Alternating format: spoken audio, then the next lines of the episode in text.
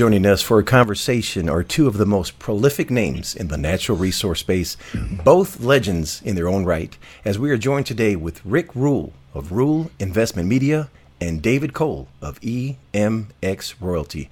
Gentlemen, welcome to the show. Pleasure to be with you, Maurice. Thank you, Maurice. Great to be here. I must say it's an absolute delight to be speaking with you both today as I hold you both in the highest regard personally and professionally as we plan to discover why mineral royalties are powerful financial instruments. We have a lot of ground to cover today, gentlemen, so let's get to it. Mr. Rule, you have a proven track record of nearly 50 years as a wealth builder for you and your clients through resource stocks. What are you seeing right now that gives you the courage and conviction that resource stocks may present a once in a lifetime opportunity? Well, I'd have to, first of all, you're always not wise to contradict your host, but uh, I've had a couple of these uh, opportunities in my lifetime, so I don't think it is a once in a lifetime opportunity. But I, uh, as you point out, have been lucky enough to see the opportunity before that's in front of me now. And it was extremely uh, pleasant to participate in. Uh, natural resource bull markets are uh, wonderful financial events if you participate in them early enough. And my own belief, Maurice, is that right now we are in the latter uh, stage of the beginning of a precious metals bull market. And we're probably in an earlier stage in a broader natural resource bull market. And the idea to participate in two real bull markets uh, where the outcome is a probability, not a possibility, uh, is extraordinary. It, it is seldom before in my life have the fundamental factors uh, that are in front of me come together simultaneously that has given me the courage of my convictions with regards to the probabilities of the outcomes that I'm talking about. And that's what feels good to me now, Maurice. Given the reasons you just conveyed to us, investors and speculators alike are seeking prudent ways to preserve their capital and, if possible, sweeten the deal with the delivery of some nice returns. About a decade ago, you introduced to me a business model that offers investors both of these virtues, and I'm referring to the concept of mineral royalties. For someone new to the conversation, would you please share what are mineral royalties and why are mineral royalty companies a strategic part of your portfolio? Davey can probably do this better than me now that he's done it for a while. What I've learned over time is that having uh, uh, an interest, an economic interest in a revenue stream where my gross is my net is a very good thing. Uh, what a royalty is, is a part of the revenue stream of a mine or an oil well or something else, but you don't bear uh, any uh, establishing capital risk, any sustaining capital risk, or any operating cost risk.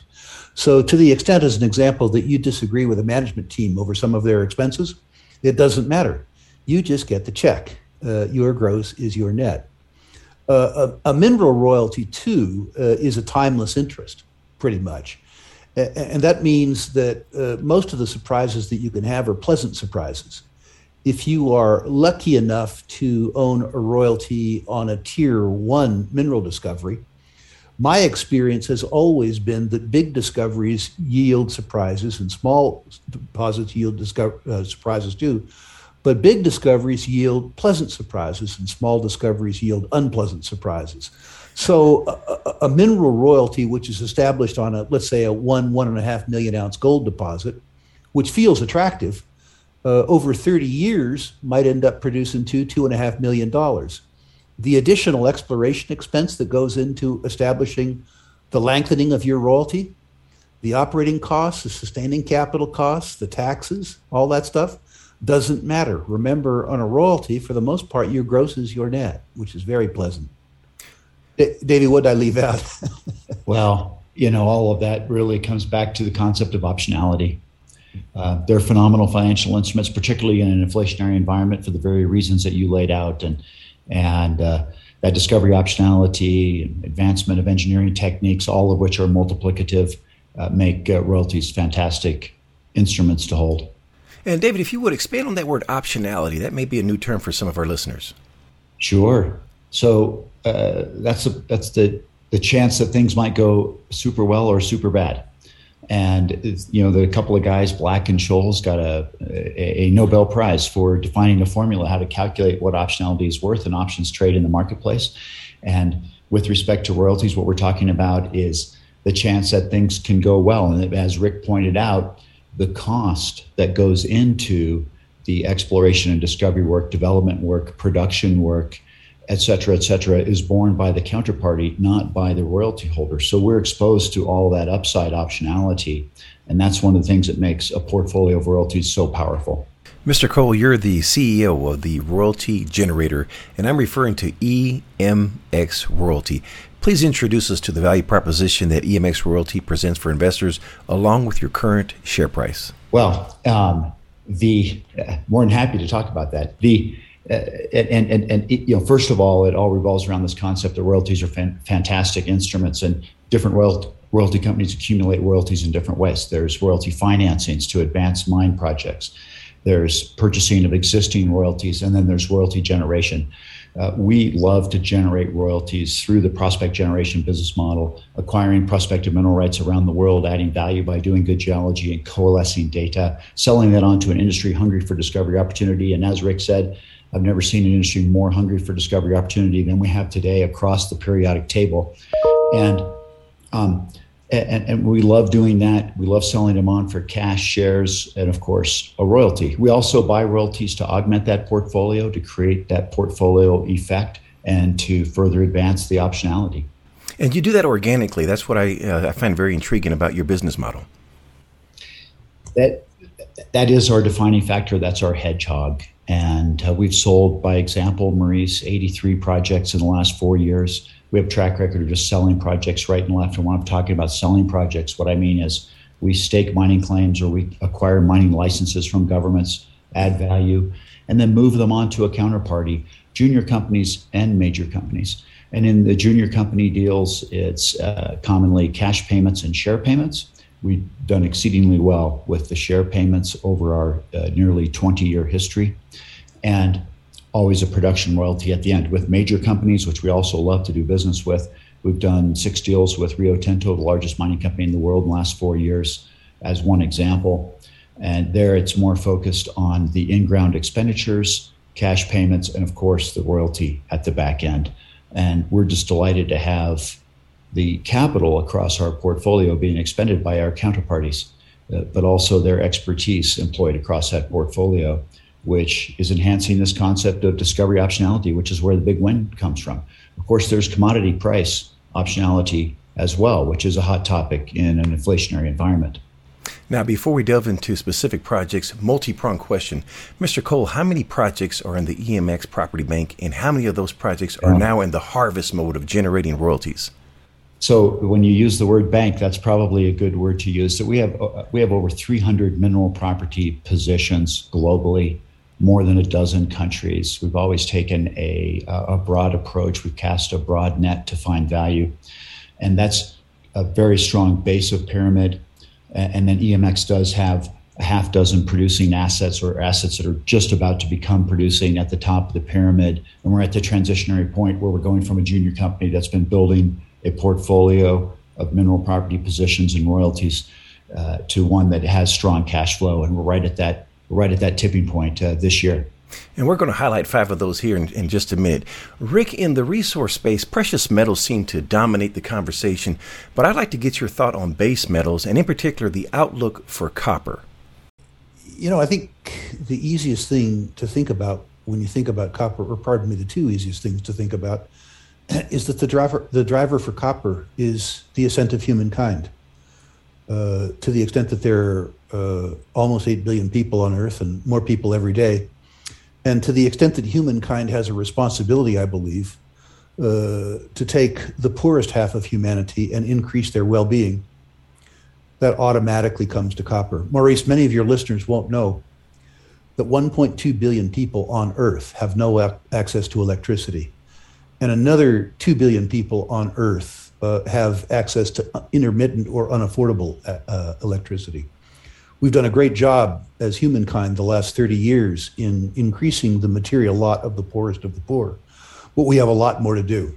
Uh, and an important transition uh, from a subsistence lifestyle to a more fulfilling lifestyle, at least part of the material transition, is electricity, and electricity is copper. At the same time, that we need to continue to increase access to electricity for the poorest half of humanity. The other half of humanity wants to increase their electrical consumption too. Electric vehicles, power, gadgets, all those types of things, all requires copper. Well, this happens, in other words, while demand for copper is inexorably higher and where the rate of increase is probably increasing, we have underinvested as an industry in copper exploration and production for 30 or 35 years. The truth is, as Davy can tell you, uh, most of the world's great copper mines are a bit like me. They're old, they're past their prime. Uh, Bingham Canyon's been producing for 120 years. Uh, Chuquicamata has been producing for 105 years. Grasberg's pr- producing for my whole lifetime, which is to say 69 years. You don't stand at the top of a pit, throw in fertilizer and water, and have it grow more copper. That's not the way it works. So, five years from now, what you see is that these old behemoths become longer and longer and longer of tooth while as a consequence of three decades of underinvestment in exploration and production, there's nothing to take their place. And if there is something to take their place, uh, increasingly there are political uh, and economic roadblocks put in front of them. There's a wonderful copper deposit here in the United States called Resolution that the world's been talking about for 20 years. And it's probably 10 years away from permitting and production not in time to make any difference in, uh, uh, in a supply outlook. So, to the extent that one is able to make uh, a copper discovery, the appetite among the major copper producers to buy these projects to replace the old behemoths, uh, which are long of tooth, uh, and the uh, incredible interest that governments and consumers have about inc- increasing the material well-being of their citizens, uh, which is a fancy way of saying increasing demand for copper, uh, means that an intelligently constructed copper exploration royalty development program, I say intelligently crafted. Part of the problem in the last 30 years has been that not only haven't we invested enough money, we've invested most of the money that we've invested stupidly. Um, so we've been both unwitting and unscrupulous in the mining business with regards to copper. But the result of that is that successful efforts in the copper business uh, pay uh, absolutely tremendous rewards and will uh, continue to, I, I think. Uh, most people in the West, when they think about copper, you know, they think about Tesla or something like that. And that's fine. Uh, that's wonderful. I, I think there is going to be an increasing demand for electrification for well to do people. But the real opportunity is increasing the material living standards for the bottom half of humanity. We have an obligation to do it. We've done a good job of it over the last three decades. It's going to continue. And the driver is going to be copper. Maurice, um, I'll point out, if you don't mind, that, that Dr. Richard Schodde is our uh, consulting and advisor on the mineral economic side out of Australia, Minex Consulting. He believes that uh, conservatively, the planet will consume as much copper in the forthcoming 20 to 25 years as has been consumed by humanity throughout all of history cumulatively. And when you think about that with respect to uh, you know, the undercapitalized situation in the, copper industry, it's it's very very dynamic situation. It's very difficult not to be extraordinarily bullish copper. And Rick mentioned the Bingham uh, Canyon mine uh, one of the largest open pit mines in the world is where open pit mining was first invented. The globe currently consumes the entire endowment of that deposit annually. so uh, it's an interesting situation to, uh, for the copper business. Well, sticking with copper, Mr. Cole, let's visit the EMX Property Bank and get acquainted with some of your royalties, beginning in Chile at the Caserones mine, where EMX recently increased its position there. Tell us about the royalty and why the increase? So, well, uh, first of all, as as said, you know we're very bullish copper. Have always believed in having a diversified portfolio, and copper's been a key component to that. Scott Close is on the line here. He likes to call Caserones cash Arones. Uh, this is a very long-lived asset. Uh, officially, it's a 17-year mine life, but as geologists, we've looked at it. We, you know, we see 25 plus years of production here just from the existing deposit as it is open-ended at depth. And uh, copper cutoff grades have a long history of decreasing over time because of these various factors that we're pointing out. So we, this is a very long-lived asset. It's like having a 30-year bond that pays in pounds of copper. And uh, we do see a little bit of upside with respect to production coming from that, but we're very bullish copper prices. And we did have the opportunity to buy at a fair valuation a 0.4% royalty on that deposit. And then the opportunity came along for us to augment that as additional family members who owned this royalty wanted to sell and liquidate. And so we had the chance to increase that. And we did it um, as that next bite was larger than we could afford by ourselves. We brought in Franco Nevada as a partner. And we have a huge amount of respect for Franco Nevada. They're the leader um, in, in the royalty, mining royalty space. And if you would have asked me who's the best company to be a strategic investor in EMX, I would have said Franco Nevada. Very happy to get them across the line and become a shareholder in EMX, part and parcel to us, taking that further bite and increasing our exposure to Caserones. And that's not our only copper exposure in the world. Of course, we have a royalty on the Timok project, which is one of the largest ongoing copper gold discoveries on the planet. Why would the biggest, most successful company in the mineral royalty sector want shares in EMX? Yeah, they. Everybody asks me this question, and and Maurice, please feel free to ask them. And the, the answer to the question, I know the answer, and it comes back to what we were talking about earlier, and that's our hedgehog, and that's our organic growth strategy. So our royalty generation work. That's what separates us from the crowd. And that's why we're the only junior or mid tier royalty company that they've ever bought stock in and hold stock in currently. Uh, and we're delighted to have them on board. They've been giving us accolades for the royalty generation work for many years. Uh, we know these folks well from our history. I used to work with some of them at Newmont Mining Corporation, and they would come up to me. David Harquail once said, Dave, we, we believe that your royalty generation work is top notch, and hats off to you for doing that. Uh, and ultimately, it was that that, that carried him across across the line and got them to invest in the company. But ironically, it was associated with a royalty purchase. Uh, but they they recognize the power and the integration of buying royalties as well as growing them organically to build your portfolio. All right, I've thrown you some softballs here. Here's a tough one. Yeah. E- EMX has recently deployed a substantial amount of capital, lately acquiring cash flowing and or soon to be cash flowing royalties and taking on debt to do so. Does this really make sense in the long term health of the company? And I mean, is this really in the best interest of the shareholders? Absolutely. Absolutely. So the uh, our calculated risk-adjusted internal rate of return on the monies that we've invested into purchasing these portfolio royalties um, vastly exceeds the the cost of that capital. And very speaking of cost of capital, uh, one of the important goals here is to populate the top of the pyramid, increasing our cash flow and enabling us to move across that border from a junior company to a mid-tier company with strong cash flows which will significantly reduce our cost of capital as we're able to form a relationship with major senior banks. And we're in those discussions now. So this is all part of our strategy to prudently grow our portfolio. And particularly in, in an inflationary environment, uh, you know, paying a 7% coupon rate to borrow some money to buy things that have double digit internal rates of return is smart business. Rick, as a shareholder, how significant is it when you see Franco Nevada paying a premium to own a three and a half stake in EMX? I like uh, good partners. Uh, I've been a, a, Franco Nevada shareholder on and off uh, because, of course, they disappeared for a while since 1982, uh, and I hold them in very high regard. Um, Dave has done a good job, I think, of attracting other sophisticated shareholders in EMX.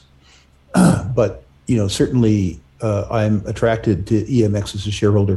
What price they paid is really a matter of their own concern. The fact that they paid a premium, I think, if you look at the nature of the royalty transaction, uh, the the premium was explained.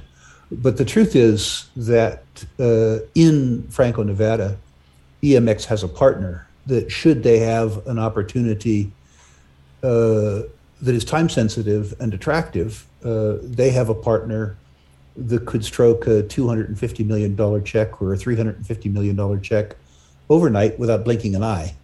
Uh, and uh, a partner that has the sophistication and the courage to be able to do that. that w- that's what's important. Rick, we just highlighted copper. What is your outlook on the opportunity before us in nickel? Well, nickel, you could also say, is also an electric metal. Uh, it's in tighter supply than copper. Uh, most of the marginal nickel production that we've seen in the world in the last 30 years is lateritic nickel, uh, which is nickel that occurs in tropical environments, often Indonesia and the Philippines. Uh, and the production of lateritic nickel is extremely environmentally degrading uh, and also extremely energy intensive. So you need to break down nickel between lateritic nickel and primary sulfide deposits. Primary nickel sulfide deposits are very rare and extraordinarily valuable. Uh, a primary nickel mine, uh, even at today's nickel, makes an awful lot of money. In the very near term, uh, the nickel price looks inexorably higher because the world's most important nickel producer is Russia. Uh, the political difficulties between Russia and the rest of the world, including the fact that because Russia's been kicked out of the SWIFT banking systems, means that even if they sell nickel, they can't get paid for it in any currency that they can spend. Uh, but looking beyond that, the uses of nickel uh, in batteries, in stainless steel, in metallurgical applications, uh, nickel is tied very, very directly, like copper, uh, to the ascent of humankind. But primary nickel deposits are even rarer than high quality primary copper deposits.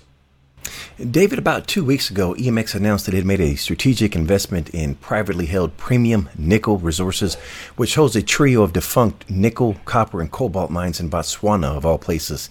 Now, this seems to be a big deviation from the EMX business model. What's going on there? Well, it's actually a key part of our business model to make strategic investments. And so it's quite synergistic with our royalty generation work. We've got smart economic geologists around the world identifying properties to acquire, and occasionally they come across an opportunity to invest in a company where we cannot not buy the stock. And you may recall the investment that we had in Russia, of all places, oh, yes. that we liquidated at a substantial profit. That was a strategic investment in an ongoing copper and gold development story that we did exceedingly well on, and happy to have our money out of Russia back in 2018, uh, and not and have not gone back. I'll point out, but that, that's an example of us making strategic investments. Uh, our track record over a nearly 20 year um, uh, pathway here has been quite good. We've netted out over 50 million USD from our strategic investments, and we've had a couple bumps on the chin. Uh, you know, we, we, we are, we're comfortable with taking risk, and the wins have far outweighed the losses. This is our next major strategic investment. Absolutely delighted for the very reasons that Rick pointed out to have that nickel exposure and uh, uh, we think that the, the premium nickel asset in Botswana is going to be in the top five nickel sulfide systems on the planet. We're very bullish about that opportunity. Multi million dollar question here. Can you provide us with an update on the situation with Zijin mining in Serbia at the giant Timok copper so, gold mine? Everybody wants to know the answer to that. Of course, I cannot selectively disclose information, uh, but I can say that we are in negotiations with with uh, Zijin. They've been quite professional and communicative to work with, and I'm confident that we'll come to a mutual agreement. The Balya silver, zinc, lead mine in Turkey has been ramping up for a while now. What are the latest developments there? So the the exploration results have been phenomenal. The deposit continues to grow. They've decided that they will build a second mill which we're delighted that will that will uh, you know substantially uh, enhance our cash flow long term, and uh, uh, they are entering into commercial production now. I expect the first royalty check to come in within the next couple of months, actually, and I do expect production to ramp up from multiple underground headings uh, over the course of the next five years. Five years from now, it's going to be a substantial annual royalty for us. Can you give us an update on the Gediktepe gold, oxide, and polymetallic mine, and when will this royalty start cash flowing? That one's also just a couple months away, Maurice. And so that's an interesting royalty in that the royalty on the upper oxide zone, which is gold and silver enriched, is 10%. That was part of the sales price when the predecessor to SSR sold that on to the current operator, Lidya. And uh, that 10% kicks in after 10,000 ounces have been poured. And we're right at 4,000 ounces right now. They are in production, they're placing ore on the pad. They did have a tough winter season, so that slowed them down a little bit, but they're only a few weeks behind. And, and we're seeing greater in, uh, production as they head into summer. As soon as they cross the 10,000th ounce, which will be just a few months out, uh, probably June or July, then we'll start to receive royalty payments on that, and that is a 10% royalty. Uh, and, and that's on the upper oxide zone, which we believe will have about a five year mine life. And then it goes into the polymetallic sulfide zone, which is dominated by zinc and copper, two commodities we love. And that's a 2% royalty in perpetuity on that zone. So that's another key asset within the portfolio that starts to cash flow in a few months. Oh, that 10% is just remarkable. Uh, with all the new royalty cash flow and pending royalties poised to begin paying, what will the cash flow look like for EMX for the remainder of 2022? Yep. So we will be coming out with guidance in two quarters, and we're diligently working on that. And our bankers are talking to us about that, and that's part of our shelf filing that we're also in the process of. And this is all part of our maturing from a junior company that's been building a portfolio to a mid-tier company with strong cash flows. Uh, and so as soon as we provide that guidance, Maurice, you'll be one of the first to know. All right, looking forward to it. Leaving the property bank, Rick, I know you have a very stringent selective criteria for companies that make the grade, if you will, before you will commit your capital. Now, we just heard Mr. Cole reference that EMX has five attractive royalties and more on the way, along with some, uh, you know, an attractive share price, in my opinion. That all sounds compelling, but you taught me years ago that the competitive advantage for a shareholder is found in the board of directors, management, and technical team. Why are the people equally, if not more important to you as a shareholder than the given project and specifically the team that comprises EMX Royalty? Bad people can screw up good rocks. If the wrong team controls the cash flow, they get it and the shareholders don't. Uh, simple as that.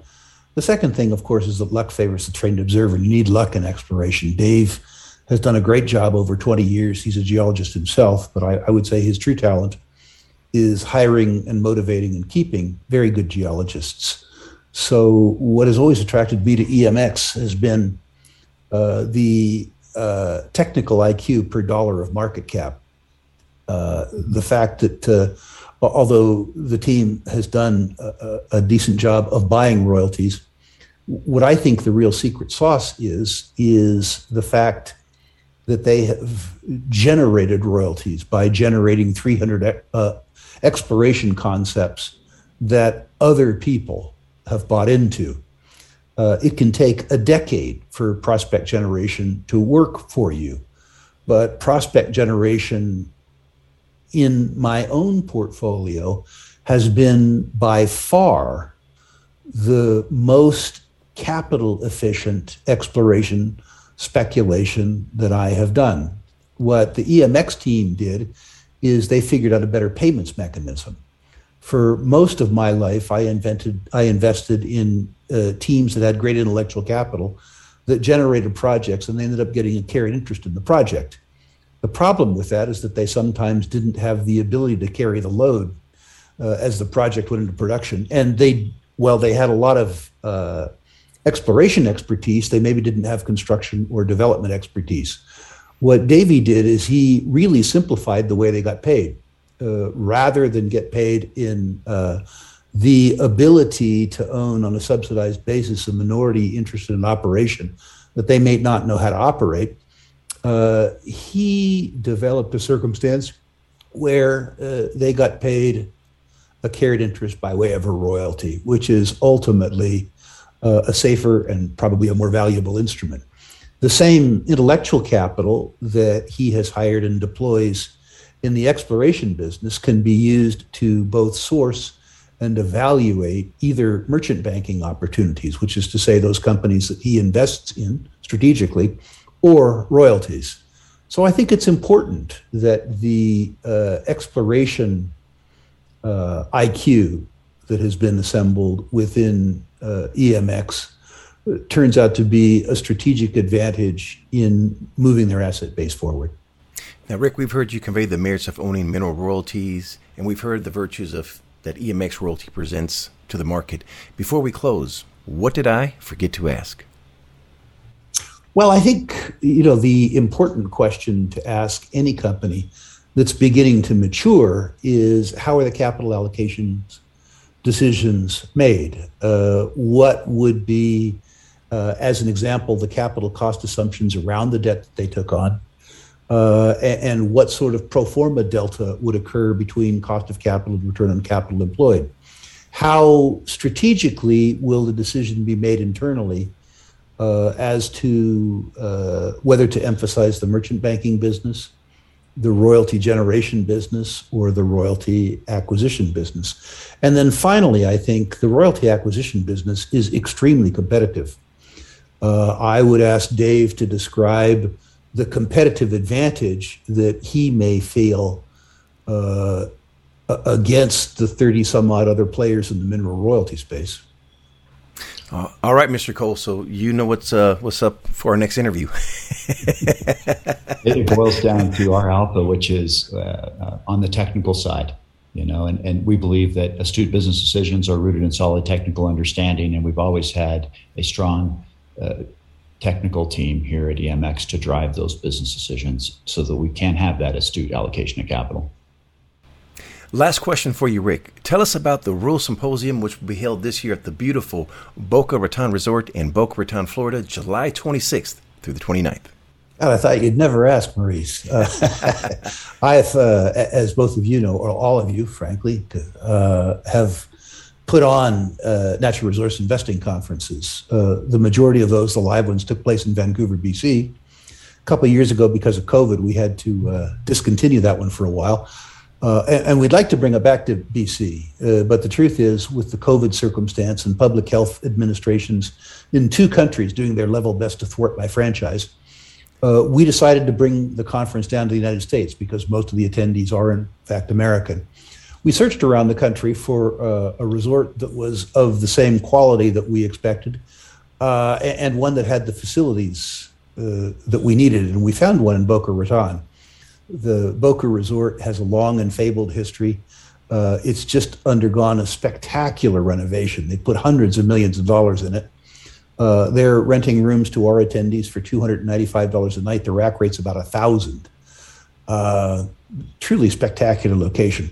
The conference itself has a long and storied history. We've always had great speakers. We have uh, you know, Jim Rickards, Danielle DiMartino Booth, Doug Casey, the normal sort of gurus. But what's always made our conference set apart uh, is really two things. One, we have always had what I call the living legends, which is to say, we've always had as speakers uh, people who have built multi billion dollar businesses in natural resources from scratch. It isn't all gurus, there's a lot of jockeys there, and they are great jockeys. We'll have that this year. In addition to that, every exhibitor at our conference is owned either in Sprott managed accounts or in my own account. That doesn't mean, sadly, that every stock I own goes up.